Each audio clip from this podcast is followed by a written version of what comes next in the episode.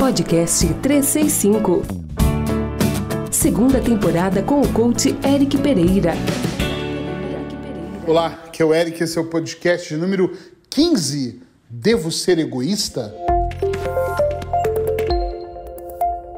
Sabe que alguém lá do grupo VIP do Telegram também me pediu para gravar sobre isso. A frase não foi exatamente essa, mas a pessoa me escreveu uma frase que eu até li duas vezes para entender que é: quero aprender a ser mais egoísta.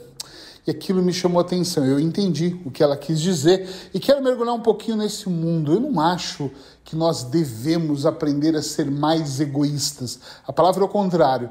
Nós devemos é aprender a ter mais prioridade.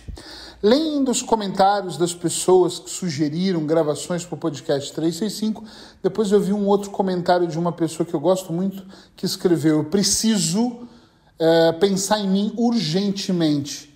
Eu acho que essas duas pessoas, apesar de ter escrito de maneiras diferentes, estão alinhadas na ideia de eu preciso cuidar mais de mim, eu preciso pensar mais em mim. Isso é extremamente importante.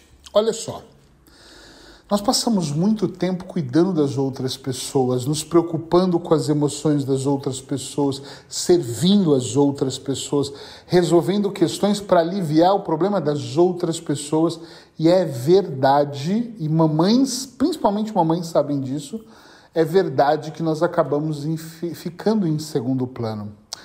Apesar de ser um chavão antigo e velho essa história, eu adoro falar sobre a aeromoça né, a hospedeira, como dizem em Portugal, que quando você está no avião, ela anuncia que se o avião tiver algum problema de despressurização, máscaras de oxigênio vão cair e que você deve colocar primeiro em você para depois colocar em outra pessoa. E até hoje, quando eu falo isso, tem pessoas que ainda não entendem o porquê que isso acontece. É muito simples. Se eu tiver com a minha filha, o meu filho ali do meu lado, e cai uma máscara e eu querer resolver ele, enquanto o avião está sem ar e eu vou colocando a máscara nele, eu posso desmaiar. E se eu desmaio sem ar, eu não consigo mais dar atenção para ele, ele também vai entrar em desespero, os dois morrem.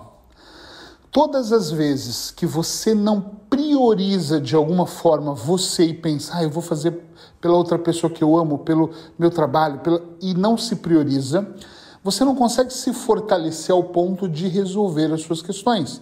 Muitos anos, eu sendo pai, né, durante muitos anos eu sempre quis pensar primeiro nos filhos. Vamos resolver isso, vamos resolver pela esposa, vamos fazer calma, para. Eu não estou dizendo que você não tem que pensar. Mas se você não for prioridade, e talvez seja isso que, que a nossa colega disse sobre eu quero ser egoísta, mas se você não aumentar a sua prioridade, nada mais funciona. Agora, na prática, como é que eu consigo então ser prioridade? Você tem que olhar para um cenário maior, mais macro.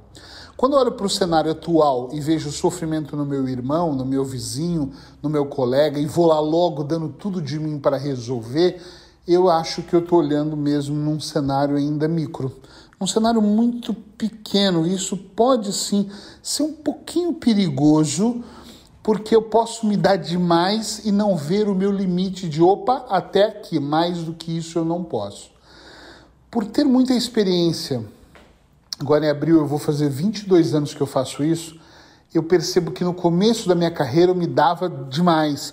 Me dava de não cobrar a consulta se fosse preciso, de passar uma necessidade, mas ajudar o outro, de fazer coisas que hoje eu coloco um limite. Ai, você ficou egoísta. Não.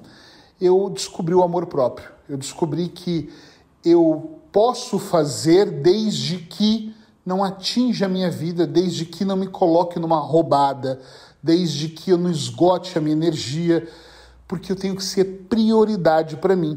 Até porque se acontece algo para mim, além da minha família sofrer, as outras pessoas que eu atendo todas, ou seja, um ciclo médio ou maior, também vão sofrer grandes problemas mesmo, porque eu não estou me respeitando. Entende o que eu quero dizer? É extremamente importante, na minha opinião, extremamente importante que você consiga sim olhar para você. Porque toda vez, tem uma frase que eu uso muito, que toda vez que você diz não para alguém, você está dizendo sim para você. Eu não estou dizendo, gente, por favor, para vocês não se confundirem, que vocês têm que dizer sim a tudo ou não a tudo. Eu só estou dizendo que tudo tem que ser muito moderado, porque quando alguém me pede algo e eu falo sim, tá tudo certo. Pode domingo vir aqui em casa me ajudar? Claro, posso. Mas no momento que eu vou lá e vou utilizar o meu tempo para ajudar aquele amigo, eu estou dizendo não para mim ou para alguma coisa. Eric, mas pode ser divertido. Claro que pode. Acredite, eu digo muito sims para muitas coisas mas eu aprendi a dizer muitas vezes não. Eu não posso dizer sim para tudo, porque eu tenho que perceber se não vai mudar algo em mim, se não vai atingir algo dentro de mim, compreendem? A mesma coisa eu vou dizer para motivar aqueles que querem aprender a cuidar mais delas mesmas, da, da, de você mesmo, né? Por exemplo, Uh, às vezes eu digo não para os meus filhos, digo não para os meus melhores amigos. E você pergunta, mas isso te faz bem? A questão não é essa. A questão é que dentro de mim eu entendo que as outras pessoas também precisam viver as suas experiências. Então, se eu fizer sim, ou pegar na mão, ou fizer pela pessoa, de alguma maneira eu vou roubar a experiência dela. Compreende? Sim ou não? É muito importante isso, porque dessa maneira você percebe que não é que você está sendo egoísta, é que você está se valorizando também. Nós temos que ter um limite. Tem uma frase que eu uso que já foi mal compreendida, então não interpretem mal. É muito, talvez, jeito brasileiro de falar. Mas eu não posso mais vender a minha alma para o diabo. Entende? Não é o diabo de chifres, é, não é uma questão evangélica, é uma questão cristã ou de céu e inferno. Não é isso. Quando eu falo vender alma para o diabo, é eu não posso, eu não posso pegar o que eu acredito e vender alma para o diabo. Eu não posso fazer errado. Eu não posso sempre estar tá fazendo e me deixando em segundo, terceiro, talvez até quinto plano. Eu vejo muitas pessoas que acabam com a vida por isso. Ah, deixa, é, o momento é do meu marido, por exemplo. Meu marido vai trabalhar. Lembrei de uma cliente agora, por isso que eu estou falando disso. Ah, meu marido vai crescer. E aí a pessoa se isola, se anula. Essa é a palavra que eu queria encontrar. Obrigado, se anula. Porque ela se anula de tal forma que ela não consegue fazer as coisas para ela. E passa os anos, ela viveu a vida pelo marido, pelos filhos, pela casa, por tudo, e ela olha e ela percebe que ela não estudou mais, que ela não se vestiu melhor, que ela não cuidou melhor da pele dela, que ela não cuidou melhor do cabelo dela, que ela não se arranjou mais, que ela não ganhou mais instrução. Aqui eu estou dando um exemplo, você pode dar o exemplo que você quiser. Você pode olhar e falar, puxa vida, eu conheço, olha, eu conheço todos os tipos, todos, ou a maior parte do tipo de pessoas que eu atendo, que me reclamam de coisas do tipo assim, olha, meu casamento acabou, eu deixei, ele vivia a vida dele, ele se dedicou a tudo, eu me dediquei a tudo, a todos, a ele, as crianças e pronto. E hoje eu não tenho uma amiga para poder ligar para chorar. Eu não tenho um amigo para poder sair para tomar um copo. Eu não tenho nada, eu não tenho. Por quê? Porque eu abri mão de tudo. É muito importante, eu não acho que é ser egoísta mesmo. Eu acho que isso é importante para você perceber se você está cuidando de você ou não, né? Devo ser mais egoísta? Não, não é uma questão de egoísmo, é uma questão de amor próprio mesmo, é uma questão de fazer. Agora tem uma frase que eu quero finalizar dizendo que ela é extremamente importante. Não dá para fazer um bom omelete sem quebrar uns ovos. E no momento que você começar a cuidar mais de você, atenção, outras pessoas não vão gostar disso. Aí sim elas vão te chamar de egoísta, vai dizer que você mudou, vai dizer, ah, tá ouvindo muito desenvolvimento pessoal, e quem tá te levando para o mau caminho, qualquer merda que seja para justificar aquilo que você está fazendo por você. Infelizmente, tem pessoas que não conseguem lidar com a situação de que você pode fazer por você, ou melhor, Vou até usar outra palavra, que você deve fazer por você. Tem pessoas que não estão acostumadas com isso, sinceramente. Elas não estão acostumadas com você ter vida própria, com você dizer não. Então, quando você começa, quando você começar a dizer não, quando você começar a pensar que a prioridade é você, as pessoas vão falar: que esquisita que ela tá, que coisa estranha, o que, que será que está acontecendo? tá entendendo? Isso é muito, isso é muito real. Porque eu lembro de quando eu disse não para algumas coisas na própria família.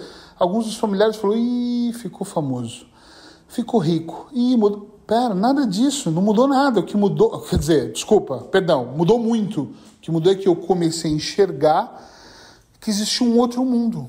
E um mundo que eu precisava estar nele me valorizando. É completamente diferente. Um mundo onde eu observei e falei: peraí, eu quero que as coisas tenham significado, eu quero, eu quero eu me sentir melhor. Eu não quero me sentir melhor ajudando só as pessoas, entendem?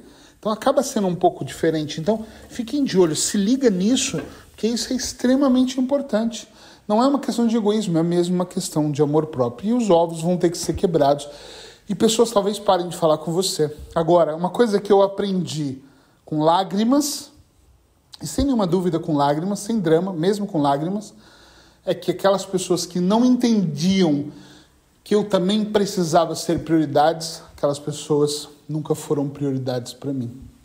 É uma pena, porque isso custa, mas vai te custar alguma coisa virar a mesa. Pode até custar, mas eu ainda acho que no futuro vale a pena. Obrigado. Amanhã tem mais podcast. Você acabou de ouvir o podcast 365 com o coach Eric Pereira. Todos os dias um podcast para alimentar a mente.